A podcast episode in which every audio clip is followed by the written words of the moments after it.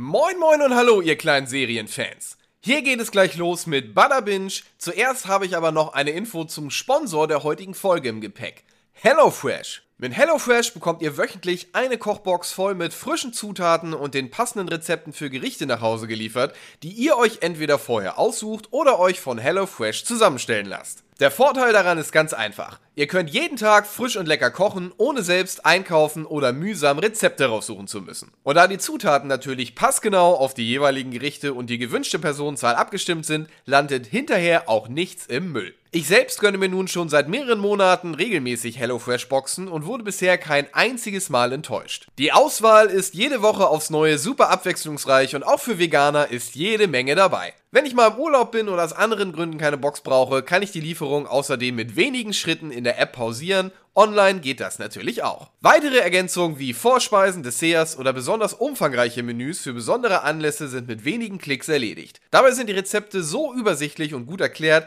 dass ihr auch mit grundlegenden Kochskills wunderbar zurechtkommt. Ihr werdet auch bestimmt satt, die Portionen sind wirklich ordentlich, versprochen. Als Belohnung dafür, dass ihr nun so fleißig dran geblieben seid, haben wir noch ein kleines Geschenk für euch. Wenn ihr als Neukunden auf hellofresh.de slash podcast geht, könnt ihr dort den Code HFBadabinch eingeben und so bis zu 90 Euro bei euren ersten vier Boxen sparen. Für die Schweizer unter euch sind es bis zu 140 Franken. Kostenlosen Versand für die erste Box gibt es auch noch dazu. Nochmal zu mitschreiben, HF Badabinch auf hellofresh.de slash podcast eingeben. Für die Schweizer unter euch natürlich hellofresh.ch und schon geht's los. Das war's jetzt auch schon. Viel Spaß mit Badabinch, präsentiert von HelloFresh. Nun, liebe Kinder, gebt fein Acht. Ich habe euch etwas mitgebracht. Unseren Eindruck der ersten Staffel The Sandman. Viel Spaß.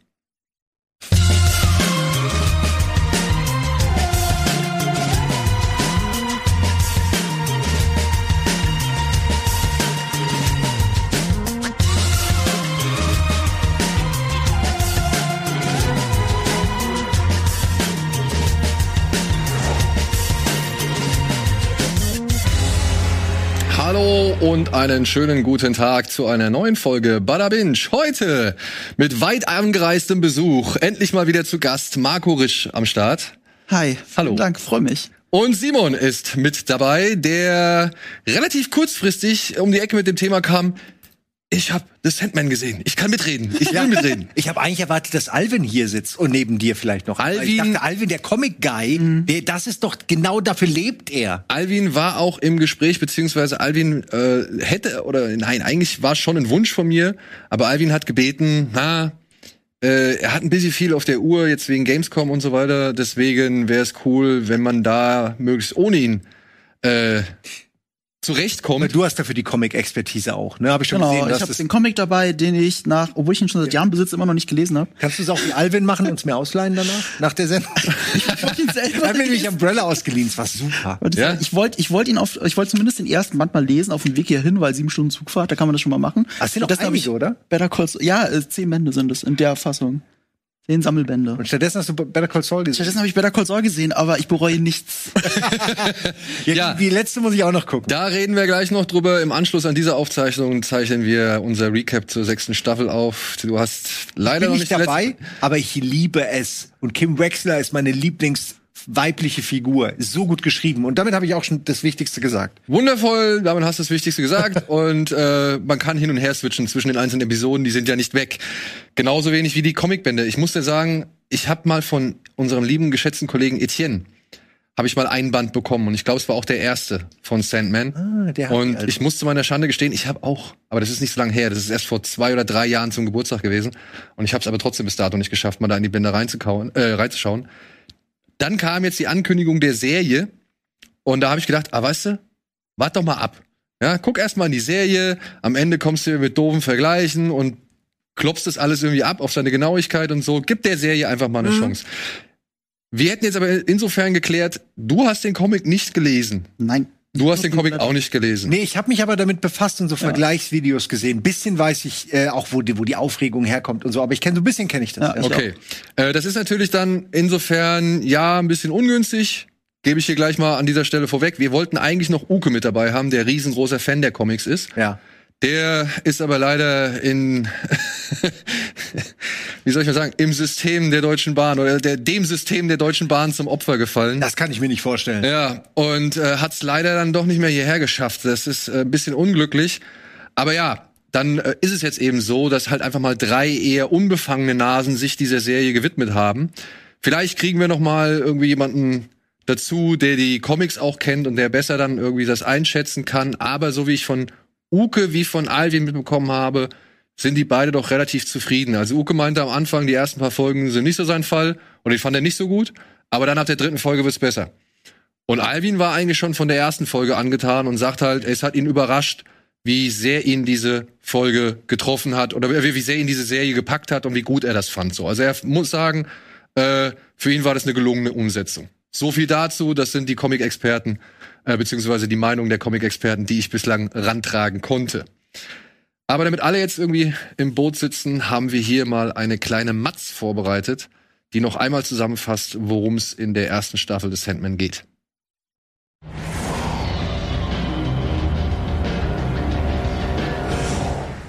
Jede Nacht, wenn wir einschlafen, begeben wir uns in sein Reich. Dream, auch Morpheus genannt, herrscht als König über die Welt der Träume. Er erschafft und kontrolliert sie, die Guten sowie die Schlechten. Doch als er eines Tages in Gefangenschaft gerät, nutzt ein Albtraum die Chance und treibt sein Unwesen in der Wachwelt.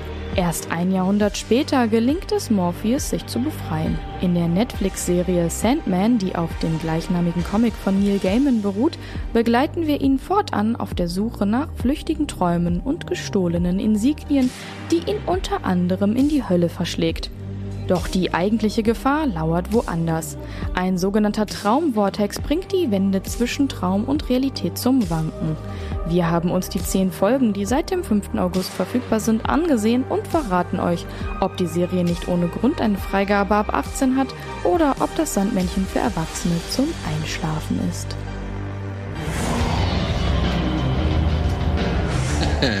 Den fand ich gut, Mel. Den fand ich gut. Ja, ähm, wusstet ihr, fangen wir mal so an, wusstet ihr von ein bisschen von den Comics, also wusstet ihr von der Struktur der Comics? Äh. Weil das ist so etwas, was wohl doch einige Leute so ein bisschen irritiert hat zu Beginn, dass das ja alles eher so ja, episodenartig oder anthologieartig daherkommt. Ich war auch ein bisschen überrascht, dass die ich würde sagen, die ersten fünf Folgen eigentlich ja. sich vor allem darum drehen, dass er seine Schnitzeljagd nach den Insignien seiner Macht. Videospiel, ne? Ja. Erst am Anfang alles, ah, ich brauche meine Sachen wieder. Genau. Ja. Um dann halt, sag ich mal, voll zu erstarken und sein Reich wieder aufzubauen. Und dann die letzten Folgen, ich muss auch an dieser Stelle noch zugeben, äh, ich habe noch eine Folge offen. Mir fehlt noch die hm. zehnte. Hm. Aber ist nicht schlimm, ist wirklich nicht schlimm. Ich, ich habe jetzt in Grundzügen, äh, weiß ich schon, was passiert. Also dementsprechend äh, können wir über alles frei reden, kein Problem. Und das hat auch einen Grund, warum ich da so unbesorgt bin, aber darauf komme ich später zu sprechen. Also ihr wusstet, dass das irgendwie schon so ein eher ja, Case of the Week ähm, ja, weil Neil Gaiman das auch nochmal betont hat. Also jede Folge würde sich wie so ein eigener Film anfühlen, hat er im Vorfeld gesagt. Und wenn man weiß, wo Sandman eigentlich herkommt, also bis heute behauptet George R. R. Martin, dass er schuld ist, dass es überhaupt Sandman als Comic gibt. Also es ist ja einer, der, der ist wirklich einer der großen drei, Watchmen, The Dark Knight Returns und Sandman. Die werden immer in einem Satz mhm. schon genannt unter Comic-Enthusiasten. Und ursprünglich war das eine Kurzgeschichte, die ähm, Neil Gaiman bei George R. R. Martin für dieses Wildcards äh, eingereicht hat. Das ist diese Kurzgeschichtensammlung, die so eine eigene Superheldenwelt kreieren soll. Und George R. Martin hat es abgelehnt. Hat den Comic, also nicht Comic, ich glaube, es war dann noch eine Kurzgeschichte, eine geschriebene, hat er abgelehnt und hat aber nie Gaiman das zum Anlass genommen, daraus einen Comic zu machen. Und der war natürlich super erfolgreich.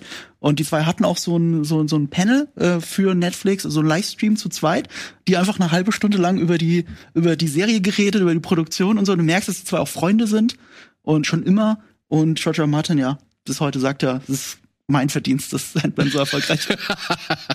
ja, klingt so. Ja. Klingt echt so. Und hat euch das, also, ja, wie war's, die ersten Folgen? Wart ihr irritiert? Wart ihr irgendwie überzeugt? Wart ihr neugierig, wie es weitergeht? Wart ihr vielleicht erstmal, oh, ist vielleicht nicht ganz so mein Fall? Also, was waren so die ersten Ich habe so ein bisschen was wie American Gods erwartet, weil ich gar keine Vorlagen hatte mhm. und habe so erwartet, okay, geile Bilder, ein bisschen pathetisch äh, und dann ja, was soll ich sagen? Ich finde, mich hat's ab der ersten Folge eigentlich schon gecasht, weil ich die Stimmung mochte und auch die Figuren mochte. Und dann hast du ja die, ich finde, es ist so zwei fünf Folgen Staffeln. Also so die ersten fünf Folgen und dann kommen noch mal fünf Folgen. Und gerade der Anfang der zweiten Staffel sozusagen, also die Folgen sechs, sieben, acht, die, äh, ich glaube, das waren die, oder 24-7 in, de, in dem Diner. Und dann diese Folge, wo sie Zeitsprünge machen, na, Hammer. Also die hätten für mich alleine hätten die auch in, ich sag mal, Outer Limits oder ne, schlechtes Beispiel, irgendeiner Anthology-Reihe, völlig losgelöst von Sandman, hätte das auch schon äh, laufen können und ich hätte es gefeiert. Also so geil. Äh, und ab da war ich absoluter Fan. Ich finde aber auch, dass die so im letzten Drittel verliert die Staffel so ein bisschen, hat sie mich verloren. Ich finde auch nicht jede Figur gut, so Rose Walker und so Geschichten finde ich irgendwie nicht so gut gemacht, nicht so gut geschrieben. Sagen aber Leute, wäre im Comic auch so. Äh, also und diese ganze Arc rund um das Dollhaus, kommen wir später wahrscheinlich zu. Da sagen auch viele, die wäre im Comic besser gelöst, Ja. da würde ganz viel fehlen. Ist halt schwer, ne? Was haben sie aus 16 Bändern? Oder wie viel sind Ich glaub, Oder zwei Bände verfilmt. Zwei Bände, Zwei Bände und wie viele Kapitel das sind, kann ich ja nicht sagen. Okay, aber ich hatte, also ich habe nur irgendwas gelesen, ich weiß es ja nicht, dass sie irgendwie 16 Sachen hatten und haben die auf 10 komprimiert, was auch immer das bedeutet. Also man merkt schon ein bisschen, was fehlt, auch wenn man die Vorlage nicht kennt. Ich bin aber froh, dass ich die Vorlage nicht gelesen habe, auch wenn mir Uke schon seit Jahren davon erzählt hat, weil ich glaube, ich wäre auch in diese Falle getappt, das ständig zu vergleichen. Und ich finde es toll, weil Neil Gaiman hat hier noch mal eine Chance gehabt, es ganz anders neu zu machen und hat die auch wahrgenommen. 30 Jahre, ne? Ja. 30 Jahre hat er dafür gekämpft, dass diese Verfilmung jetzt, sag ich mal, stattfindet. Hat sich gegen Verfilmungen, die nicht seinen Vorstellungen entsprochen haben, gewehrt. Das ist ein ständiger Kampf wahrscheinlich. Hat halt wirklich versucht, sie zu verhindern. Ich weiß, dass ähm, Joseph Gordon-Levitt mal, äh, Levitt mal eine ganze Zeit lang involviert war und im Gespräch war, den Sandman zu verkörpern. Und ich muss leider sagen, ich hätte ihn lieber gerne. Also ich hätte ihn gerne eher als äh, Sandman gesehen, als hier unseren, wie heißt der junge Herr? Ähm, Äh, Tom Sturridge, glaube ich. Sturridge, genau. Ja. Ich finde den aber auch nicht schlecht. also ich kann schon mal sagen, alle, die den Comic kennen, also die ich kenne, die sind voll überzeugt von Tom Sturridge als Ja? äh, Sandman. Also von der Ikonografie her, wenn ich mir so die Bilder angucke, das könnte schon hinhauen. Ich mag aber Ähm. dieses Verfallene und Eingefallene, finde ich, ist bei ihm nicht vorhanden. Er Nur sieht er hat mir so ein leider. Bübi-Gesicht. Genau, ne? er ist ein bisschen hat- so weich. Man versucht auch hier seinen Schatten die ganze Zeit irgendwie Ich finde zu das überschminken. Sandman aber auch.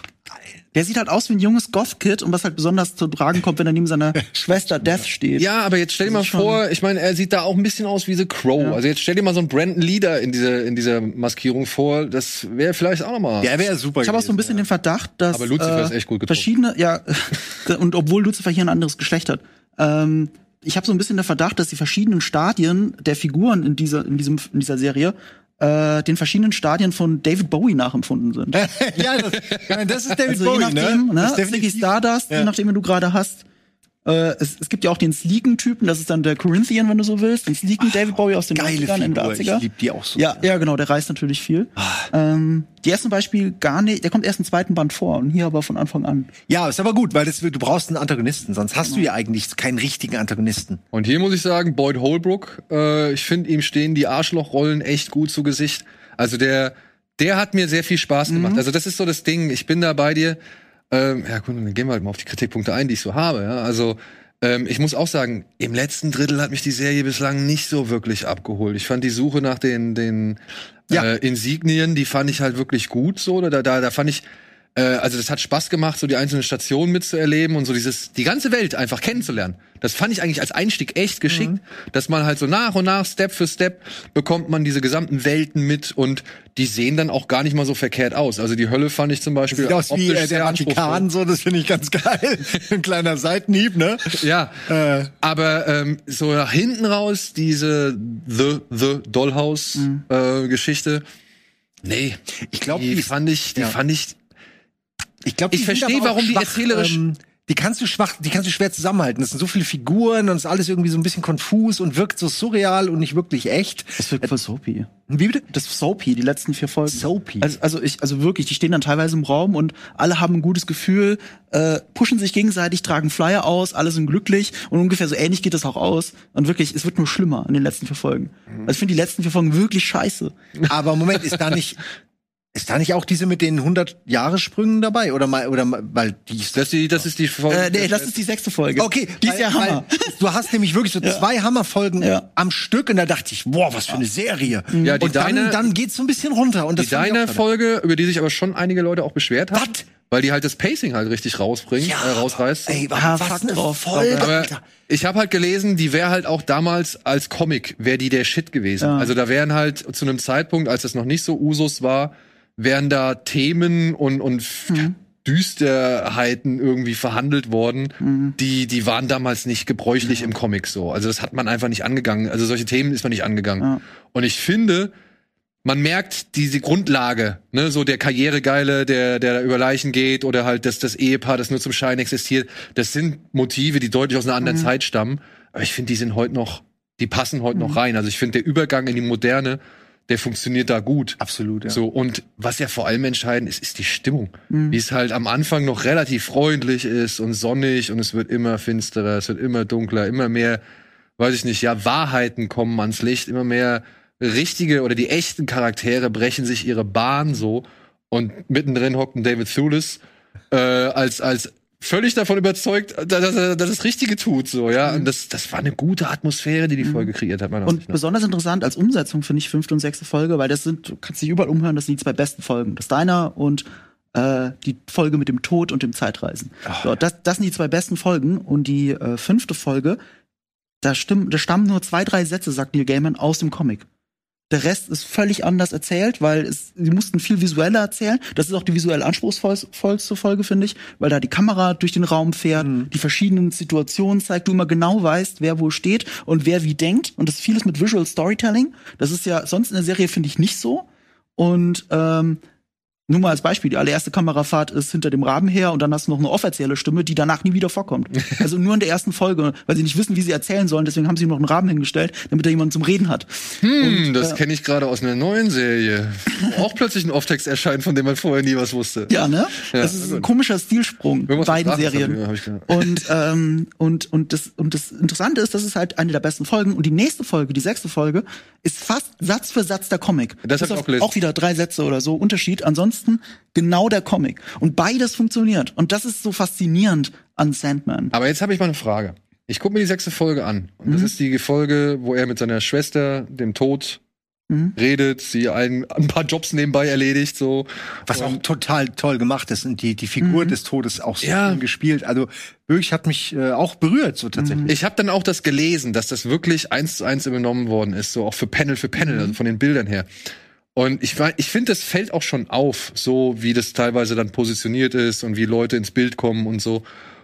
Und trotzdem saß ich da und denke mir so, hm, ich finde es jetzt nicht so spannend. Und dann kommt eben die Geschichte mit dem Freund. Ja. Und da fällt mir halt dann auch auf, ja, okay, Sandman ist jetzt nicht die spannendste Figur, beziehungsweise ist nicht so die nahbarste Figur, sagen wir es mal so. Ja. Und ich habe mich die ganze Zeit gefragt, warum ich nicht so völlig irgendwie begeistert bin, weil es ist ja schon, muss man sagen, eine mutige, eine, eine mutige Entscheidung, so eine Serie erstmal zu realisieren. Ja, ich meine, Netflix hat sich jetzt schon einige teure Experimente geleistet, sagen wir es mal so, ja, mit Cowboy Bebop und was weiß ich. Und äh, so ein Sandman in die Kiste zu setzen, die Wahrscheinlichkeit war auch gegeben. Ja, also beziehungsweise es hätte uns nicht überrascht, glaube ich, Mhm. oder? Und ja, mich hat dann diese sechste Folge irgendwie nicht so äh, abgeholt, weil ich diesen Comic-Hintergrund nicht kannte. Aber dann eben diese Zeitsprünge, Mhm. wo dann halt auch Tod, äh, wo dann halt auch Dream Mhm. sehr befremdliche Perücken trägt, sagen wir es mal so. Ach, ja, weil er sich an die Zeiten anpasst. Ja, okay. Aber ich finde ihn halt ab da ist er eine faszinierende Figur. Also Ab da? Diner Ja. spielt er ja keine Rolle. Es ist auch bei den Comics so, dass ich gehört habe, dass so, also mit der Death, das ist wirklich, äh, das ist das Ende vom ersten Comic. Ähm, erst ab dann hat Neil Gaiman so den wirklich eine Charakterisierung für Sandman gefunden. Ah. Wie gesagt, vorher war es so eine Kurzgeschichtensammlung, wenn du so willst. Ich meine, die Serie ist ja viel mehr damit beschäftigt, wirklich einen übergreifenden Handlungsbogen zu machen, den die Comics gar nicht haben. Aber erst mit dem Ende dieses Bandes hat er so eine Bestimmung für Sandman gefunden und wie es weitergehen könnte und eine Charakterisierung. Und das sieht man der Serie auch an, finde ich. Also gerade ab der sechsten Folge wird er interessant. Vorher ist er komplett uninteressant. Was aber vielleicht auch daran liegt, dass er in dieser Folge überhaupt erst sich für die Menschen interessiert. Und Ja, zumindest für einen. Ja, aber das ist natürlich stellvertretend für äh, diese, diese Menschen. Ich fange an, sie zu verstehen und sie interessieren mich. Je mehr man sich mit ihnen beschäftigt, was sie mir immer alle versuchen zu sagen, dass die eigentlich total die interessanten äh, Lebewesen sind, Menschen. Und ähm, ja, ab da, finde ich, kriegt er Profil. Ja. Äh, Und das finde ich aber auch schön. Also ich finde es okay, dass er vorher so mystisch und ein bisschen weird ist und dann da langsam so anfängt, dass man versteht, okay, er ist auch, er, er hat, er fühlt auch. Ich finde es vor allem anhand dieser beiden Folgen eigentlich schon. Ich meine, vorher diese Schnitzeljagd und Einführung und das Worldbuilding und so, ne? Das, das verbuche ich einfach mal erstmal in die, so die Origin Story, oder irgendwie so eine Art Origin Story. Aber dann zu sehen, ne, worauf das hinausläuft, und ich weiß gar nicht, ob die letzteren, letzten Folgen das unbedingt so unterstützen oder ob die das noch tragen. Wahrscheinlich werden deutlich intelligentere Menschen als ich sagen, ja, das ist durchaus der Fall. Aber ich fand's halt so krass. Du hast in dieser einen Folge, in dieser deiner Folge, setzt man sich ja damit auseinander. Will der Mensch offensichtlich unglücklich sein? Also ist der Mensch nur dann glücklich, wenn er unglücklich ist? Dieses, ich sag dir lieber, wie mein Tag war. Also ich, sag dir lieber, ich, ich habe einen guten Tag, als dir wirklich zu sagen, hey Scheiße, mir geht's eigentlich echt gerade schlecht, weil meine Frau will nicht irgendwie so äh, mehr an die Ehe glauben, weiß nicht. Ich habe irgendwie keine Ahnung, ich habe irgendein Leiden, mein Job läuft nicht so gut und irgendwie habe ich richtig Stress mit meinem besten Kumpel. Das sagst du ja nicht auf Anhieb, sondern ja, ja, alles klar, geht soweit. So, also dieses dieses sich selbst und auch andere freundlich gemeint belügen. Also diese, dieser ständige, permanente Zustand von, ja, Hauptsache, es klingt irgendwie gut. Das ist halt ähm, eine philosophische Diskussion, die die Folge aufmacht. Und bleibst ja auch am Ende nicht mit einer definitiven Antwort zurück. Ähm, Sandman gewinnt halt. Es ist nicht so, dass David Thewlis einsieht, dass er falsch liegt, sondern Sandman gewinnt. Und ähm, es, es wird halt, dieser, dieser Konflikt wird dann dadurch auch befeuert, und das ist auch nur symbolisch, dadurch, dass Sandman ja nicht da ist, also nicht da ist mit seiner vollen Macht. Deswegen fehlt den Menschen Traum, Hoffnung. Und dann passiert das. Und äh, die zwei diskutieren ja drüber, ob das in Menschen einfach immer drin ist oder ob es dafür den Traum braucht oder nicht. Braucht es den Traum? Ja, Ja. anscheinend. Also was Ja. ich aus der Serie gelernt habe, ja. Hat man ja auch in diesem Wettkampf im, in der Hölle gesehen, so ein bisschen, dass Ja. die Hoffnung oder so, das, was Ja, ja. Träume repräsentieren, Aber das, dass das notwendig ist, damit der Mensch äh, sich nicht äh, zurückentwickelt oder, oder damit er sich weiterentwickeln kann. Genau, aber dann kommt die sechste Folge. Und die sechste Folge zeigt uns ja, dass ähm, ja sowohl der Sandman sich für Entwicklung Mhm. interessiert, also zusieht, wie Menschen sich entwickeln, was sie in Form der Entwicklung mitnehmen, ja, was sie inspiriert, Mhm. wohin sie diese Entwicklung treibt, ja, und wie sie diese Entwicklungen auch nutzen, so für ihre eigene Persönlichkeit, für ihr eigenes Leben. Also er ist ja deutlich daran interessiert zu sehen, wie Leben halt voranschreitet und welche Facetten das Leben, sag ich mal, nimmt. Und in Form von, wie heißt sein, Best sein Kumpel? Matthew? Ma nee, nicht Der Matthew. Rabe? Matthew ist der Rabe. Nein, ich rede von dem, dem er alle 100 Jahre trifft. Äh, der Name ist Ah, ganz Ahnung. merkwürdig. Ja. Hug, Hucke, Huck, Hack, äh, irgendwas mit HUG. Ich hab's hier irgendwo stehen. Warte, warte, warte, warte. Äh, Ich habe gehofft, dass Hop, niemand fragt. Hop Gatling. Hop, get, also, okay.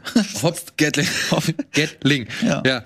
Und der ist ja im Gegensatz zu vielen Figuren, die man ja im Laufe der Popkultur kennengelernt hat, die mit Unsterblichkeit, ich sag mal, gestraft Mhm. wurden, ja, ist der ja wirklich sehr lange Zeit optimistisch und freut sich an allem und so weiter. Und das ist ja, glaube ich, das, was was den Sandman so fasziniert. Zumindest habe ich das so Ja, aufgefasst. vor- der Sandman hätte erwartet, dass dieses Leben so furchtbar ist, dass die Leute gar nicht abwarten können zu sterben und war sicher, äh, nach 100 Jahren, 200 Jahren will der, will der sterben und dann, selbst wenn es ihm dreckig geht, will er nicht sterben. Und das ist ja, was Menschen ausmacht. Diese, dieses ewige Festkrallen. Und dann ist die Frage, ist es dann wirklich der Traum oder ist es ein Beispiel? Ist es jemand, der vielleicht gar nichts darauf gibt? Weil der, der ich meine, der, der hat genug Zeit zum Träumen, aber der hat auch genug Jahre miterlebt, um zu sagen, hey, so und so sieht's aus. Wenn ich das und das mache, werde ich irgendwann da und damit Erfolg haben. Da gibt's dieses Beispiel, wo er über den Handel mit Sklaven redet. Ja. Und, und Sandman ihm sagt, er ist verwerflich. Und er, äh, aber es ist verwerflich. Und er sagt, ja, aber so sind die Zeiten gerade. So. Weißt du, was ich meine? Also, Aber er hört dann, Aber er hat glaub ich, sein Leben überdacht. bitte? Er hat ja sein Leben überdacht. Genau. Genau, aber das meine ich ja. Also Sandman sieht ja auch dann, dass er auch weitergeht und sich weiterentwickelt und irgendwie davon abkommt und was anderes macht so. Und vor allem von sich aus, ohne Traum. Genau, Man muss ja ohne überlegen, Traum. 100 Jahre war Sandman, das ist ja die Prämisse, wir spoilern nichts, aber 100 Jahre war Sandman nicht da. Und er hat in der Zeit für sich äh, entschlossen, Hoffnung zu haben und zu warten. Und das war ohne den Traum, weil sie befreundet sind. Das ist eine schöne Message. Aber dann ist es doch der, das Beispiel und nicht der Traum, oder? Dass es immer einen gibt, der vielleicht dich inspiriert, dass es immer einen gibt, der irgendwie genau das macht, was dir zu denken gibt, beziehungsweise das tut, ähm, was, was, ja, dich vielleicht umdenken lässt oder dich vielleicht dazu beflügelt, ebenfalls genau so eine gute Sache zu tun oder irgendwie sowas, weiß ich nicht, anzugehen, ein Problem zu lösen oder sonst irgendwas. Also ich bin ja jetzt nicht tief genug in Comics dafür drin, aber ich finde es interessant, weil die Frage noch nie beantwortet wurde. Was sind denn die Endless eigentlich? Sind sie Personifikation von dem, wie die Menschen sind? Also Verlangen, also Desire, äh, was gab's noch? Äh, Despair, Despair, Dream, Dream, Death. Death. Das ist eine Personifikation von dem, was wir eh in uns drin haben. Oder gibt es ohne die die Menschen so gar nicht? Also, was Wer- ist Henne-Ei-Problem, ne? Ja, die sagen ja immer, also was, was Dream ja immer sagt, dass die Menschen, dass sie für die Menschen da sind und sie wären nicht da, wenn die Menschen quasi nicht existieren. Ja, aber die anderen interpretieren es anders. ich glaube, man kann es auf jeden Fall auf verschiedene Ja. Arten interpretieren. Aber ist es nicht die Menschen wären nicht das, was sie wären, wenn es keine Hoffnung, keine Träume, Sachen gäbe. Aber gleichzeitig würde diese Welt nicht existieren, wenn die Menschen nicht träumen würden. Deswegen es ist super interessant, da kann man ewig wahrscheinlich drüber diskutieren. Ja, aber ich aber- bin, also die Prämisse Hoffnung, dass die wichtig ist für die Menschheit, das teile ich auf jeden Fall. Träumen weiß ich nicht, aber Hoffnung, ja, halte ich für sehr wichtig. Für, für unsere, für unser Verständnis von. Die nähen es ja mit diesem einen geilen Satz zu Lucifer. Den kann man ja ruhig sagen. Was, was ohne, ohne, die Hölle könnte gar nicht existieren ohne Träume, weil sonst wäre es nicht die Hölle für die Leute, die dort sind, wenn sie nicht vom Himmel träumen können. Das ist so ein geiler Spruch. Das fand ich auch, Ja. das fand ich auch, äh, das fand ich, ich habe mich gef gefragt, wann diese Argumentation kommt. Ja, was, was ist schlimmer als eine Hoffnung, die nie erfüllt wird, so, ja? Also was kann mehr Hölle sein Ja. als der Traum, der irgendwie ja nur da ist, aber nie irgendwie greifbar wird oder sich realisiert? Vor allem während du gefoltert wirst in der Hölle. Interessant habe ich dann erfahren auch, äh, die, die in der Hölle landen, landen nicht wegen den zehn Geboten da. Also ich habe auch so zwischendrin gedacht, ich bin immer, also ich bin gerne religionskritisch und ich finde es auch schwierig zu sagen, es gibt einen Gott und es gibt Lucifer und wenn du dich nicht an den zehn Gebote hältst, landest du in der Hölle. Nee, die Leute, die in der Hölle sind, und das war personifiziert durch diese eine Frau, die ihn wiedererkannt hat, die sind freiwillig da. Die haben sich unterbewusst oder bewusst für die Hölle entschieden durch das, was sie getan haben, aber nicht anhand der zehn Gebote. Das gehört zur Welt dazu. Ich bin gespannt, ob das noch also wenn man wird. Etwas erwartet, passiert das dann in dem Fall nach dem Tod. Zumindest was He Hölle. Du musst anscheinend auch daran glauben, das kommt noch dazu. So ähnlich wie in, äh, im Marvel-Universum. Je nachdem, an welchen Todbereich du glaubst, Also Ja, aber bist du auf einmal da. Aber Das Moment, Moment, Moment. Das heißt, wenn ich mir nicht in der Hölle landen. Aber genau, das heißt, wenn ich mir über meinen Lebensweg bewusst bin und ich bin mir bewusst dessen, Mhm. dass ich kein guter Mensch war, ja, dass ich kein Saul Goodman war, Aber wenn du bereust, äh, verzeiht dir auch Gott anscheinend. Fertig. Oh, die Buße ist es. Äh, Ich weiß es nicht, das habe ich jetzt gesagt. Ich weiß nicht, ob das so ein Comic ist. Es Korrigiert ist sicher nicht von der Kirche abgesegnet, was, was da drin steht. mögen wissen das wir ja eh nicht. Das ist ja nee, nee, nee, natürlich. Aber da, da gibt's ja auch nette Anklänge. Ne? Also ich meine, man hat ja innerhalb der Serie jetzt schon mal mitbekommen, da war dieser weibliche Vikan oder also hier die, die, die, äh, diese weibliche Priesterin in der In vierten Folge ja, Äh, mit Constantine. Ja. Ach ja. Ähm, und dann gehen sie ja auch von der Schöpferin, haben sie einmal gesprochen. Ne? Mhm. Also das heißt, selbst Dream, Death, Despair, Desire und so weiter sind auch geschaffen worden. Ja, es gibt ja auch. Kain und Bin Abel. ich mir da nicht sicher. Also es gibt ja, Ja, auch Kain Kain und Abel, Abel, ja. die auch sich äh, bereit erklärt haben, äh, in dieser Dreamworld zu arbeiten. Aber da war schon klar, okay, sie er nimmt sich halt gerne biblische Figuren oder göttliche Figuren aus irgendwelchen Schriften und äh, baut die einfach zusammen. Ja, gut. Aber ich glaube, er macht das relativ äh, narrativ, so wie er es halt braucht und nicht wie es äh, die Kirche vorschreibt oder was auch immer. Das habe ich mich auch gefragt. Warum sollten Kain und Abel ausgerechnet im Traumland sein? Weil's cool Müssten- ist. Ja, aber müssten sie nicht irgendwo im Despairland sein oder im, im Desire-Land? Nicht nach der Regel, die du sehr gerade- viele Gläubige, die genau an diese Geschichte glauben, die das als Hoffnung sehen, die Bibelgeschichte. Den ersten Mord der Geschichte. der Ursprung der Menschheit oder so in ihrer Vorstellung. Der Mord. Vielleicht, ja, aber Das ist der erste Mord. ich weiß ja nicht, ob sie Menschheit. Albtraum oder Traum sind. Das weiß ich halt nicht. Ich glaube, die arbeiten mehr oder weniger einfach auf dieser Ebene des Traums. Ich glaube gar nicht, dass sie da eine Funktion für die Menschen haben, sagen. sondern die machen, du siehst die ja nie was machen. Der eine bringt den anderen den ganzen Tag um und sie kümmern sich um diesen Gargoyle. Okay, mehr machen die ja nicht. Ich glaube, wir sollten auch nicht so viel spekulieren, was in den Comics stehen könnte, weil wir sind wie gerade drei Leute, Ja, die von ihrem Lieb das ist drei wahr. Blinde, die von ihrem Lieblingsporno reden. Ist halt, wir können über die Serie selber reden, finde Ja ich, gut, ich, aber ich, ich, das sind ja Gedanken, die ich mir anhand der Serie stelle. Ja, Kain und Abel. Kain und Abel sind im Dreamland. Warum? Als Albtraum, als Traum.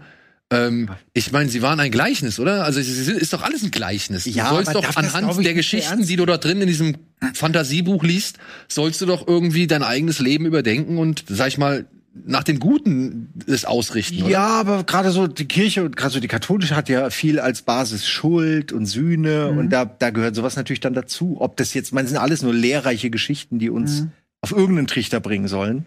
Aber die, als sie geschrieben wurden, waren Bedürfnisse auch noch anders als heute. Aber es ist Fakt, wir haben bislang nur von vier dieser ewigen mitbekommen, oder? Ich glaube ja, ja. Also Ich weiß nicht mal, wer die anderen waren, noch ehrlich gesagt. Ich habe ein Video dazu gesehen, aber ich weiß es schon nicht mehr. Ich brauche ein Gesicht dazu. Ich brauche ein echtes Gesicht dazu. Nicht, ja kurz, nicht kurz das Gruppenfoto, damit ich es zuordnen kann. Also sie sind schon ziemlich nah dran. ja. Also auch äh, ähm, hier die Casting-Geschichte von äh, Desire ist, dass ähm, jetzt muss ich überlegen, welches Pronomen das richtige ist. Sagen wir, nee, fuck, die Schauspielerin, die äh, Desire spielt, ähm, die hat erfahren, dass die Verfilmung jetzt endlich unter Neil Gaiman wirklich passiert und hat Neil Gaiman einfach angeschrieben. und wurde die- darauf hingenommen? Ja. Und hat's aber auch gerockt. Also fast viel zu wenig. Also Ja. Desire kommt Ja, die kommt sehr vor. knapp vor. Und ich ne? hoffe auf die zweite Staffel, weil es deutet alles so an, dass, dass das eine wichtigere Rolle wird. Und boah, das ist auch ein guter, da ist die Gestik, die Körpersprache, alles daran passt. Äh, und das äh, scheint ja im Original auch so zu sein, weil das so David Bowie-esque auch sein soll. Ähm, ich find's geil. Also, und ich für Lucifer war Sting die Vorlage, habe ich gelesen. Ne? Das könnte was? auch passen. Also jetzt, wo du sagst, Dunes Ding könnte es auch sein.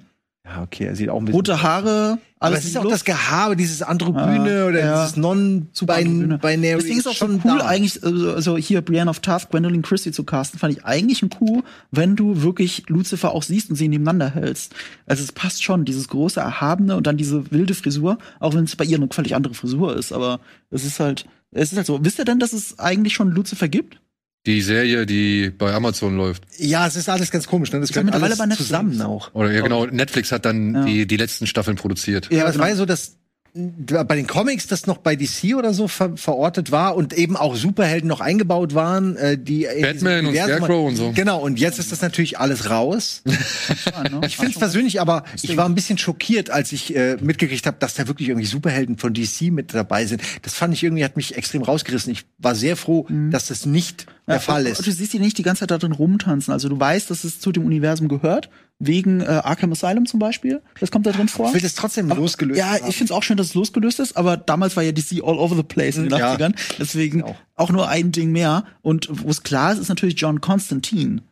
Also den Nein. kennen wir ja alle. Ja, Er Constantine. sagt, es soll Constantine ausgesprochen werden. Herr Gaiman. Äh, was? Gaiman sagte, es, es wird immer falsch ausgesprochen. Alle Ja, sagen kann sein, Konstantin, es soll aber Constantine aussprechen. Ja, aber ich, ich mag den Keanu Reeves Film eigentlich ganz Ich mag den Keanu Reeves auch. 2005. Ich finde den eigentlich ganz auch cool und seitdem heißt es für mich, und er sagt so oft da drin seinen Namen, damit wir ja nicht Neo versehentlich sagen, sondern er sagt, er geht wirklich sicher, es ist ein Introduction. John, my name is John Constantine. Und dann macht er erst den Dämon fertig, damit du es wirklich weißt, ah, das ist nicht Neo. Aber ich finde, Aber ist ein cooler Film. ich finde diese Welten von John Constantine oder Konstantin, Mhm. wie immer man das auch bevorzugt, ähm, die fügt sich gut in die Sandman-Welt ein. Mhm. Also Ja, ja. ich habe es nicht in Frage gestellt, dass sie jetzt da ist, ja, Joanna, Mhm. ähm, und hab mir gedacht, oh cool, also jetzt verstehe, also in den Comics hätte ich es auch cool gefunden, wenn man halt dann die Keanu Reeves Figur dann da sieht. Ja. So finde ich es dann auch in Ordnung und ich finde aber man kann jetzt so beides nebeneinander irgendwie sehen und akzeptieren, dass das irgendwie eine Welt ist. Es geht sogar noch fließender ineinander über, als man denkt. Also sie durften natürlich nicht John Constantine nehmen, weil DC, auch wenn die Serie, glaube ich, von Warner TV für Netflix Ist- produziert wird, aber sie konnten nicht, weil J.J. Abrams gerade an John Constantine sitzt mit Justice League Dark oder irgendwie sowas. Okay. Und ähm, deswegen konnten sie ihn nicht nehmen. Aber das war nicht der erste Gedanke. Der erste Gedanke war wirklich, sie wollen es halt anders machen. Sie haben ja auch viele Schauspieler gegenderswapped. Und Joanna Constantine kommt auch im Comic vor, aber als die eigene Vorfahren, so wie hier jetzt auch, nur jetzt doppelt gemoppelt. Die Idee soll angeblich zuerst da gewesen sein, bevor die rechtliche Notwendigkeit da war, behauptet Neil Gaiman. Ja, bei ihrer Folge, apropos Idee, ne? Äh, Mhm. ich habe äh, hier und da auch mal gelesen, dass genau ihre Folge gerne mit der San Junipero Folge von von Black Mirror verglichen worden ist, weil das ja auch mit dieser Ex-Freundin ist, die dann halt Mhm. im Traum ist Mhm. und so weiter. Habe ich gar nicht drüber nachgedacht, dass es da, ne? Ja, aber Sandman war zuerst da. aber Sandman war zuerst da, ja. Also, 30 Jahre zuerst. Das ist schon erstaunlich. Ich fühle mich ständig an Doctor Who erinnert. Mir fällt es unglaublich schwer, sie nicht zu sehen als das Impossible Girl und so. Es fällt mir wirklich schwer. Ach, sie ist aus Doctor Who. Äh, ja, ja, und es Ah. ist super. Also eine richtig geile Staffel oder mehrere mit ihr. Eine meiner Lieblingscompanions so. Und das ist super schwer, dass sie, weil sie auch genauso aussieht, sie irgendwie anders zu sehen. Äh, Und Constantine finde ich dann ist für mich zu weit von dem, wie ich sie kennengelernt habe. Hätte ich mir ein bisschen gewünscht, dass man das ein bisschen vom Cast dass man nicht, sie- nicht sie, also man, dass man sie castet, aber sie irgendwie optisch verändert, weil sie sieht echt genauso aus. Ja, okay, das kann ich nicht zuordnen. Aber ich- ich freu mich für gesehen und sie, fand's so cool, nicht. ehrlich Also- gesagt. Weil ich will nicht jemanden sehen, der versucht, Keanu Reeves zu sein. Oder Nein. versucht, die letzte Genau. John Constantine-Serie zu sein. Sondern ich fand's eigentlich Stimmt, da ganz gab's cool, dass es wirklich Serie anders ist, ja. Es ist halt interessant, da hängt so viel Kram dran, ne? Dieses ganze äh, Gender Swap Ding hat halt auch Gründe, ne? Oder hat zumindest zum Teil einfach Gründe. Ja, ich, ich finde, man tut auch Neil Gaiman einfach Unrecht, weil wenn man sich seine Werke anschaut, eben seit den 80er Jahren, er ist einer der progressivsten, progressivsten Künstler, sowohl als Autor als auch Comic-Autor. Äh, in den Filmen ist es ja auch so, also auch das, ich denke denk nur mal an Sternwanderer. Ich liebe Sternwanderer, den Film. Und wie Michelle Pfeiffer da eine böse Hexe spielt, aber nicht in die typischen, also sie fängt an mit den Rollenklischees, die man von Hexen kennt, aber gegen Ende hin wird das halt ganz anders und es ist faszinierend, ihr zuzusehen. Und das ist schon progressiv. Innerhalb in einer Märchenwelt eine Hexe zu spielen, ist das ein progressiver Ansatz. Und die ganze das ganze Werk von ihm ist so. Es gibt auch ein Comic-Band, auch wieder eine fast losgelöste Geschichte, die sich komplett um eine Transgender-Figur dreht. Und, und äh, damit war er in den 80er Jahren schon viel weiter als viele andere Serien heute. Jetzt bei Sandman oder? Bei Sandman. Bei Sandman. Okay. Ja, das hat da schon eine Rolle gespielt und das in den 80ern. Und er ist halt schon immer so progressiv und ich, ich fand halt, ich finde es so interessant, wie, wie das viral gegangen ist, als er die Besetzung von Death verteidigt hat. Wo er einfach nur getwittert hat, ich habe bei Death so viele Assoziationen was diese Figur für mich bedeutet. Ich hätte aber nie gedacht, dass eine weiße Frau zu sein ein wichtiger Punkt davon wäre. Oder überhaupt ein Punkt davon wäre. Und das hat, deswegen hat er die Kritik daran nie so ganz verstanden. Muss ich sagen, ist etwas, was Gott sei Dank komplett Mhm. an mir abperlt oder beziehungsweise an mir vorbeigeht dann auch. Keine Ahnung, ey. Mhm. Dann ist die Frau halt jetzt, also Ja, ist es jetzt halt eine Frau. Es haben sich bei Sandman wirklich äh, so, es eine, war so, auch eine, eine so Frau, ein Mob gebildet. Ist es. Ja. Äh, und, und, und das Interessante ist auch da beim Casting, das war einfach offen. Also konnte sich jeder bewerben. Es haben sich auch Asiaten und kaukasische Menschen beworben. Und er hat die seiner Meinung nach Beste genommen. Und dazu hat er eine schöne Anekdote erzählt. Ähm, er selber kriegt halt seit 30 Jahren, kommen Leute zu ihm und sagen, dass ihm der Comic Death ähm, ihm wirklich Kraft gegeben hat, wenn ein Verwandter oder ein Freund gestorben ist. Und allein die Vorstellung, dass jemand Freundliches ihn abholt und in den Himmel schickt, Ja. spendet ihm Kraft, auch wenn es nur eine fiktionale Figur ist. Es ist eine das hat er seit schöne 30 Vorstellung. Jahren. Ja. Und genau das hat er dann zu der Darstellerin von Death gesagt. Er hat dann gesagt, pass auf, wenn du das jetzt hier gespielt hast, werden die Leute zu dir kommen, sich bei dir bedanken. So krass ist deine Rolle. Und er ist halt der Überzeugung, dass er wirklich die perfekte Person dafür gefunden hat. Und ich persönlich fühle mich tatsächlich von Death Ja. abgeholt, um in der Serie zu bleiben. Also das gerade bei Death sich aufregen, wenn man sie gesehen hat, die Performance Mhm. und so, ver- verstehe ich nicht. Also da gibt's wirklich andere Sachen, wo ich mich mehr drüber aufregen Da würde. gibt's vor allem andere Schauspieler in der Serie, die es vielleicht deutlich schwächer machen oder beziehungsweise Absolut. unüberz also nicht so ganz überzeugend so. Ja. Ich glaube, wenn man auch wirklich comicgetreu bleiben würde, dann müsste es Avril Lavigne sein oder so aus den, neun, also aus den 90ern, frühen Ta- Jahrtausend, äh, frühen äh, Nullerjahren.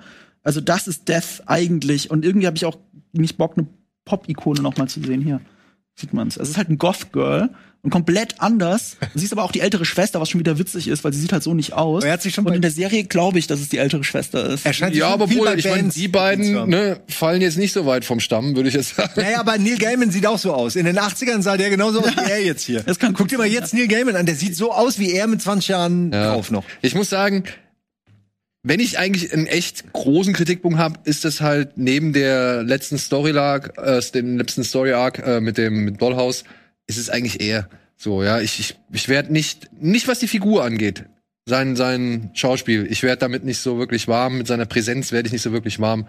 Er ist so, aber Ist es er ist auch leise Reden oder ist es das Gesicht oder wa- was genau ist es? zum Beispiel dieses minimale Duckface, was er immer wieder macht. Ja, weil er so komisch, weil er so nuscheln muss, weil er irgendwie so leise reden muss.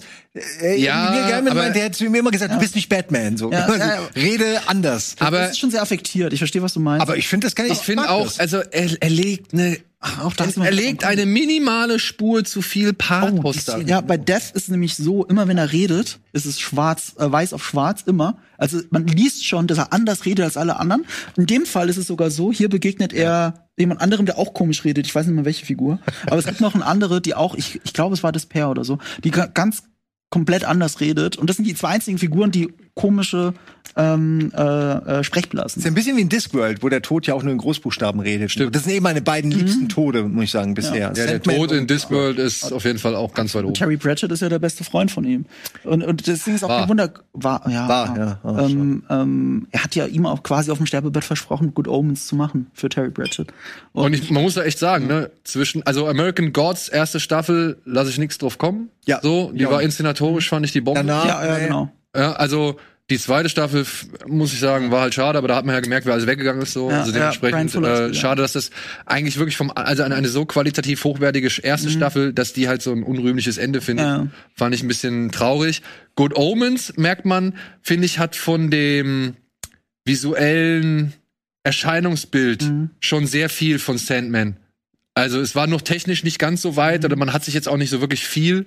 Aber man ähm, merkt, dass es Pratchett ist. Also gut, vom Autor her. Ja, aber man merkt auch, dass es Gaiman ist. Man merkt auch, dass Gaiman der Showrunner ist. Ich glaube, bei Sandman ist er nicht der Showrunner.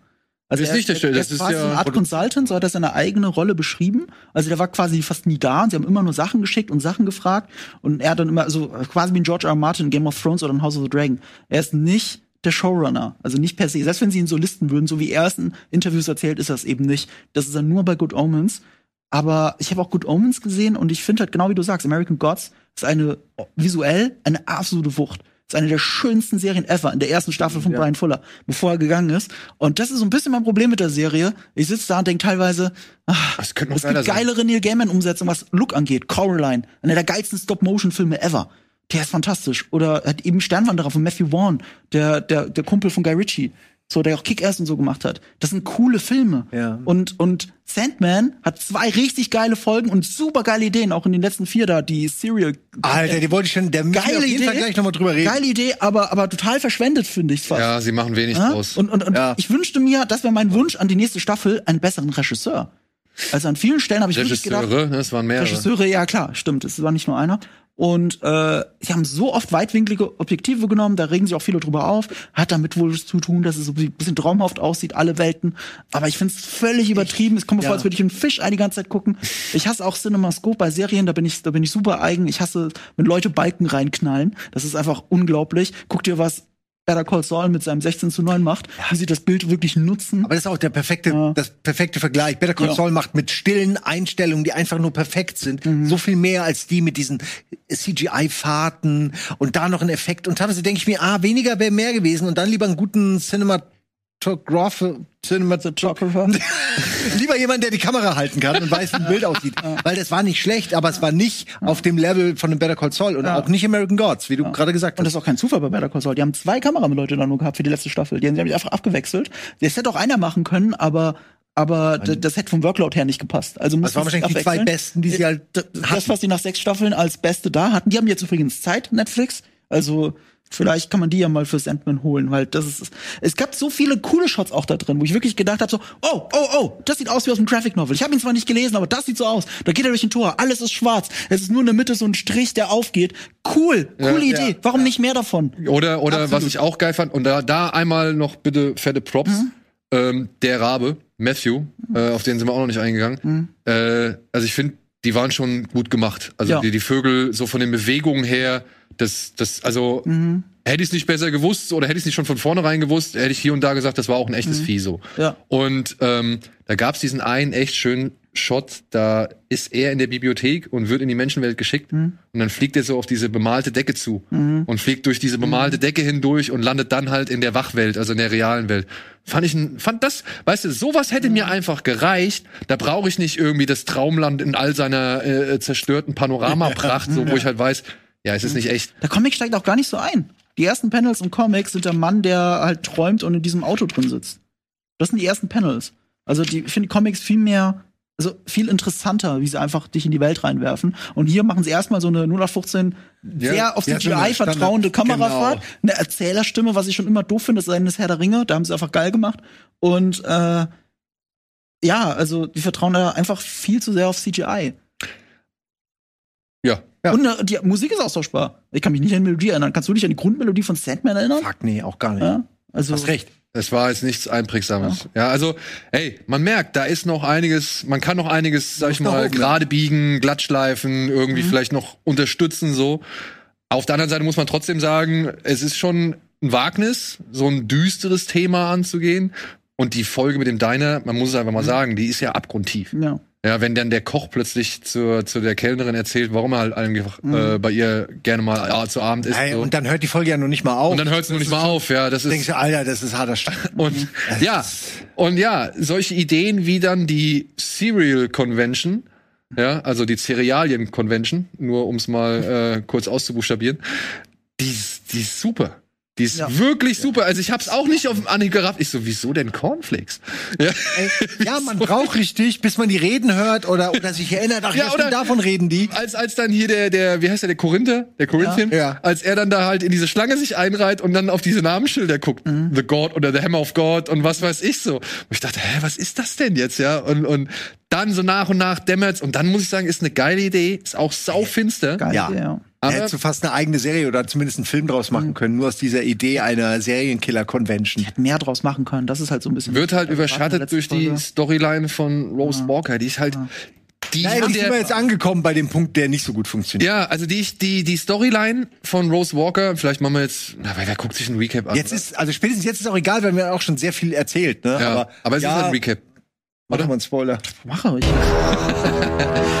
nicht mal ein Spoiler, wenn man's, also wenn man die Serie nicht gesehen hat, weil, weil so wie du denkst, wie es weitergeht in diesen vier Folgen, so geht's auch weiter. Also gerade so mit der letzten, du hast die letzte nicht gesehen. Ich könnte dir jetzt komplett spoilern, du würdest sagen, ah ja, ja klar. Ja, ich fand jetzt, pass auf, ich weiß halt den Fakt um Destiny, was Destiny gemacht hat. Mit, wie hieß sie, Olympia? Nee, Mhm. nicht Olympia, Mhm. die, die, die Großmutter von Rose. ja, ja. Ja. Äh, Unity. Unity, Unity. Unity, genau. Ja, also das weiß ich und das finde ich eine geile Idee. Das finde ich eine geile Idee. Ja, weil die halt, sage ich mal, irgendwie diese mystische, Mhm. magische Welt eigentlich mit einem recht zufriedenstellbar, mit einer recht zufriedenstellbaren Erklärung Mhm. in unserer Welt verankert. So, finde ich cool. Aber der ganze Aufgalopp, das ganze Family-Drama, so, Mhm. also das muss ich sagen, Ja. das war ein bisschen viel. Das Problem ist auch, Rose Walker ist nicht nur einfach schlecht geschrieben oder langweilig beschrieben, die hat auch fast nur so Exposition-Sätze. Die hat nur so dieses Fragende. Das heißt, die fragt, damit andere ein bisschen Story reinbringen und dann dabei bleibt sie halt völlig hinten dran so. Und irgendwie ist es schade, da hätte ich mir auch von einem Showrunner oder was auch immer gewünscht, dass sie dieser Figur oder der Schauspielerin einfach ein mehr Fleisch geben, äh, weil die kann, die kann's nicht so gut, finde ich. Gen- Aber sie, man hätte ihr helfen können. Das meine ich. Also ich bin ein, bin ein bisschen skeptisch. Fand die, auch die kind, Kindrolle nicht so geil. der äh, Jet, Ja, aber ich meine, im Grunde wird sie von von Jet fast schon an die Wand gespielt und das ist ein Fünfjähriger oder so. Also du hast schon das Gefühl, da ist ein Gefälle und das hätte ich äh, finde ich halt schade auch der Schauspielerin gegenüber. Es ist auch ein bisschen scheiße, weil die spielt da mit diesen Größen und hat selbst aber nicht viel zu tun. Was soll denn passieren? Wie soll sie das denn retten? Denke ich mir dann irgendwie beim Gucken. Und ich möchte aber versinken und möchte nicht Mitleid haben mit der Schauspielerin, sondern ich möchte die Figuren einfach äh, leben sehen. Und es wirkt sich dann auch negativ auf ihre Freundin aus. Wie, wie heißt die? Leiter? Leit Äh, leider? Liter, Liter. Liter, Leiter. Ja, so. die ist auch ein bisschen schwach, ne? Dies, ja, aber das Ding ist, ich könnte mir vorstellen, dass die im Comic tatsächlich irgendwie ein bisschen besser erklärt wird, wenn sie überhaupt alle erklärt. besser erklärt. Ja. Die sind Also- zumindest nicht zusammen im Comic. Also die kennen sich nicht. Ja, die, die haben halt Sachen zusammengeworfen, ne? Aber das, das Ding ist halt, ich glaube, das liegt nicht an der Schauspielerin. Ich finde den Cast eigentlich durchgehend gut. Es ist halt der Story Arc. Sie ist halt schon der perfekte Mensch, der ähm, ja auch schon Zugang zum College, also sie wird auch im College äh, demnächst aufgenommen und so. Sie, äh, sie, sie rennt rum, sucht ihren Bruder und alle helfen ihr dabei. Sie hatte gar keine richtige Fallhöhe. Natürlich, theoretisch, wenn der, wenn der Junge stirbt, aber du spürst es nie so richtig. Du hast Genau. immer das Gefühl, es läuft auf ein Happy End hinaus und so ist es ja dann auch. Und es ist wirklich zäh, sich das dann anzugucken und es nervt Ja. mich unheimlich. Und mich nervt zum Beispiel sowas wie, dass sie tot droht und du denkst, oh, das Mhm. könnte interessant werden. Und dann ist es aber eine halbe Stunde später alles wieder egal. Mhm. Und sie hat so ihre Meinung geändert, aber ohne wirklich das, was passiert ist, einfach nur, weil es halt die logische Sache ist. Mhm. Ähm, und ich hätte, hätte ich mir gerne mehr Gründe, mehr Mhm. Struggle, mehr, mehr, mehr Festhalten am Leben. Da sind wir wieder bei den Menschen, die ja nicht sterben Mhm. wollen. Da, das hätte ich mir von ihr gewünscht. Stattdessen ist sie so, na gut, okay. Guck, guck, wie tragisch die fünfte und auch die sechste Folge eigentlich sind, ne? Ja. Also an Menschenschicksal und so. Und zu diesem Story Arc gehört zum Beispiel dazu, und das wird gar nicht erwähnt, warum hat denn die Oma im Koma ein Kind gekriegt? Weil jetzt das äh, Desire mit ihr im Schlaf geschlafen hat? Das Nee, war's? weil das war der Korinther, glaube ich. nee, nee, das war der Aber ich äh, dachte- das war Desire. Aber ich dachte, Isaiah hat das quasi nur angeleiert und der Korinther hat das am Ende gemacht. Aber ich nee, weiß es jetzt nee, auch das nicht nicht. genau. Der, der Punkt ist, sie wurde im Koma vergewaltigt. Genau wie bei Kill Bill. Ja. Und, und das ist eine tragische Backstory. Aber stattdessen wird's verwandelt in, die Oma sitzt da und trinkt Tee mit der Enkelin und alles ist schön und es, es, es wirkt auch nicht authentisch. Die war also eigentlich müsste so viel älter sein, weil sie muss ja, ja fast 100 Jahre, fast 100 Jahre. sie muss ja über 100 sein, ne, oder irgendwie sowas. Und und und die sitzt da äh, ist definitiv zu jung und dann noch mal auf alt geschminkt und benimmt sich wie eine Oma, aber sie war doch als Kind eingeschlafen. Sie ist erst acht Monate wieder bei Bewusstsein. Ja. Ich hab da, ne, ich spüre da eine riesige Diskrepanz, plus die Tragik, die in Wirklichkeit in dieser Figur liegt. Und ich frage mich, warum sie sich diese Tragik nicht trauen anzufassen in der Serie, weil ich musste andauernd äh, mein Alter verifizieren. Ja. So, das ist eine 18er Serie. Da geht's ab. Und ich frage mich, warum dann ausgerechnet Netflix, die ja auch mit Serien, die mit Selbstmord zu tun haben und Vergewaltigung zu tun haben, ja, so groß und so stark sind und dann aber auch ausgerechnet bei Sandman sagen, da müssen wir jetzt mal kurz ein bisschen zurückschrauben. Ja, vor allem, die Frage ja. ist dann auch wieder, ähm, war es wirklich auf zehn Folgen angesetzt? Hätte man vielleicht nicht auch 13 Folgen irgendwie rausbringen sollen? Ist das jetzt schon mhm. zu viel verlangt, um sich an eine Serie zu binden mit 13 Folgen? Also wir leben ja halt leider in, in äh, für Streamingdienste jetzt auch schwierigeren Zeiten als vorher, wo man alles wirklich dankbar angenommen hat. Aber jetzt weißt du, okay, es gibt eine Menge und es kommt noch mehr. Oder es wird fusioniert mit dem und dem und dann ist wieder ein riesengroßes Angebot da und so weiter und so fort. Ähm, wie kalkuliert man halt ein, was, was, was die Leute halt wirklich bei der Stange hält, beziehungsweise so lange dran hält? Mhm. Ja, sind zehn Folgen das, das, das goldene Maß? kann man wirklich den Leuten 13 Folgen zumuten? Braucht man am Ende sogar noch weniger? Ich meine, Anbetracht von Anbetracht von gewissen Storylines mhm. könnte ich jetzt sagen, ja. Ja, oder du hättest halt auch mhm. diverse Gespräche einfach mal abkürzen können, um dich halt aufs Wesentliche zu konzentrieren. Auf der anderen Seite, ja, kannst du es wirklich dann so ausführlich machen? Bleibst du so lange dabei? Willst du wirklich das alles? Und das ist ja auch wieder so eine Frage. Willst du das wirklich haargenau mhm. eins zu eins so haben?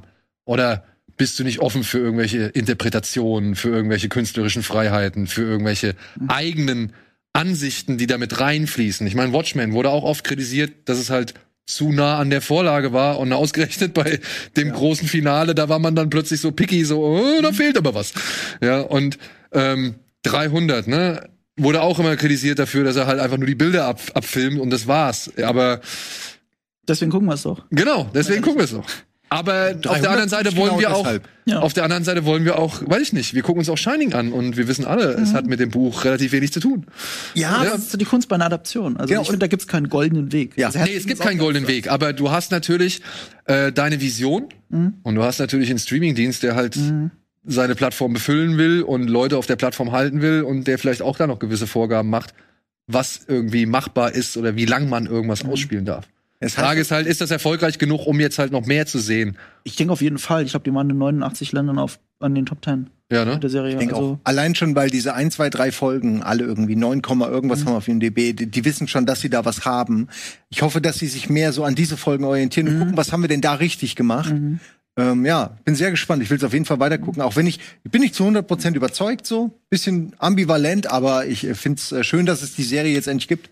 Ja, aber vor allem dann lieber ja, das, das denke ich halt auch, ne? Lieber mal hier und da ein Wagnis eingegangen oder mal eine Entscheidung getroffen, die vielleicht nicht alle glücklich macht oder die mit der nicht jeder unbedingt was anfangen kann, aber Hauptsache man hat halt irgendwie schon mal was eigenes geschaffen, weil man muss ja auch sagen, gut, die Comicvorlage ist natürlich verdient oder beziehungsweise die kennt man natürlich. Ich habe sie aber trotzdem nicht gelesen. Ihr habt sie auch nicht gelesen. Nee. Und es gibt bestimmt eine Menge Leute da draußen, die es halt auch noch nicht gelesen haben. Die müssen auch so blind rangehen wie wir. Ja. Und ist das ein Thema, das wirklich Leute fesselt? Also ich krieg auch von ziemlich vielen Leuten bei uns im Forum zum Beispiel mit, die gesagt haben, ey, ich hab's mal angeguckt und ja, ich bin dran kleben geblieben so. Ich finde, sie lohnt sich halt nur wegen den zwei Folgen schon. Also Absolut, auch wenn ja. ich so viel jammere, äh, nur wegen den zwei ja. Folgen muss man es gesehen haben sogar. Ja, man kann sich von mir so nur diese beiden Folgen angucken, aber wenn ich das nicht empfehlen würde. Aber nee, selbst dann nee. kann man noch mitkriegen, dass die gut ja. sind. Ähm, eine Frage. Der Corinthian. Ist der die Augen mit seinen Augen? Ja. Ja, oder? Er verschluckt sie, ja. so gesehen. Aber auch so ein Ding, Ja, aber weißt du? er hat ja auch einen Mund. Also ich hab, bin immer davon ausgegangen, dass er die mit dem Mund ist, bis ich dann noch mal drauf kam. Nee, der isst die wahrscheinlich mit den Augen. So, so ähm, das ist auch ein bisschen komisch erzählt, weil da sind wir beim Visuellen, da haben sie im CGI nicht vertraut. Also wenn du nah rangehst, siehst du halt die, also die sind nie super nah bei den Augen, so dass du es wirklich zweifelsfrei siehst. Und ich hab's im Comic jetzt auch nur so ein paar Panel aufgeschlagen in Corinthian. Und da habe ich auch schon gedacht, so, die sind viel closer bei ihm. Die sind so viel closer bei ihm, die zeigen mehr. er ist viel gruseliger sogar noch, weil wenn er schon mal die Brille abnimmt, dann musst du auch nah rangehen. Ja. Und da sind wir bei den inszenatorischen Schwächen dieser Serie. Das machen sie halt nicht.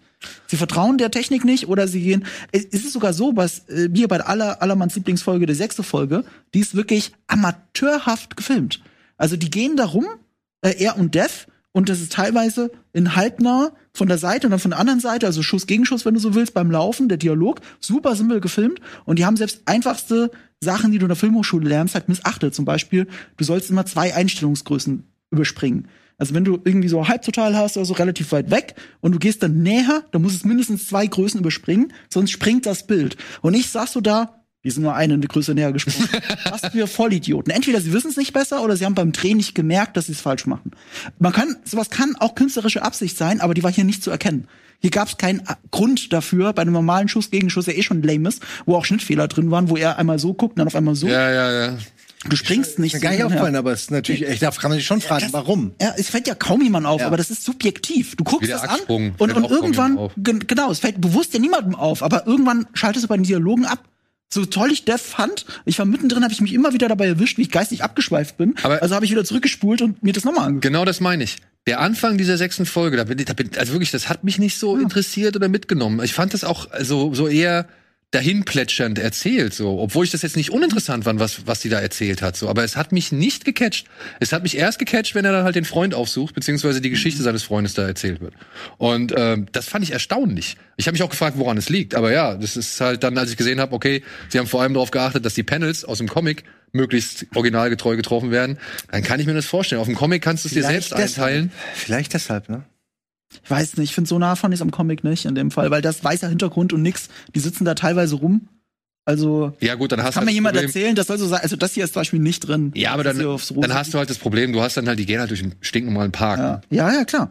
Aber auch da hast du einen Better Call Saul andauernd. Ich weiß, es ist wieder der unfaire Vergleich, weil Ja, ja, ja. am schönsten gefilmste Serie überhaupt, also ever.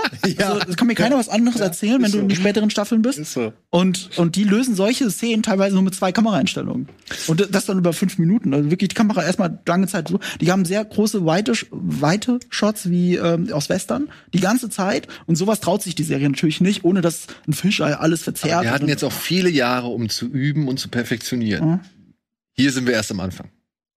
Ja, aber selbst von Anfang, also bei Better Call Saul ist es so, das stimmt, die sind schon, die sind schon von Anfang an besser, aber weil sie auf Peak Breaking Bad gestartet haben. Ja. Sie haben sich halt das genommen, was in Breaking Bad funktioniert hat und haben es perfektioniert. Ja. Also auch gerade was so Kamera angeht, die ersten Staffeln Breaking Bad sind nicht so gut gefilmt tatsächlich. Nö. Also die sind viel wackeliger, viel unkreativer, so halb halbdokumentarisch quasi. Und es wird erst später immer besser und ausgefuchster und, Und westernmäßiger. Und das haben sie dann komplett für Better Call Saul übernommen. Fast gar nichts mehr aus der Hand. Alles ruhig, alles weit. Ja. Better Call Saul reden wir gleich drüber. Ja. Hier machen wir jetzt erstmal Schlussstrich. ja, ey, schreibt uns gerne in die Kommentare, was ihr von Sandman haltet, ob ihr Bock drauf habt, ob ihr schon gesehen habt, äh, wie bei euch der Eindruck war, ob ihr das als gelungene Comic-Adaption findet oder auch gut für, sag ich mal, absolute Neulinge. Würden wir gerne von euch wissen, beziehungsweise bestimmt interessant zu lesen. Ansonsten, du musst jetzt zum Let's Play. Leider, ja. Vielen Dank. Viel Spaß gleich Trotzdem? bei Better Call Saul. Hm, ich Danke dir, Marco. Wir äh, sprechen uns ja gleich noch. Und äh, ja, danke da draußen fürs Zuschauen. Bis zum nächsten Mal. Tschüss. Sleep well.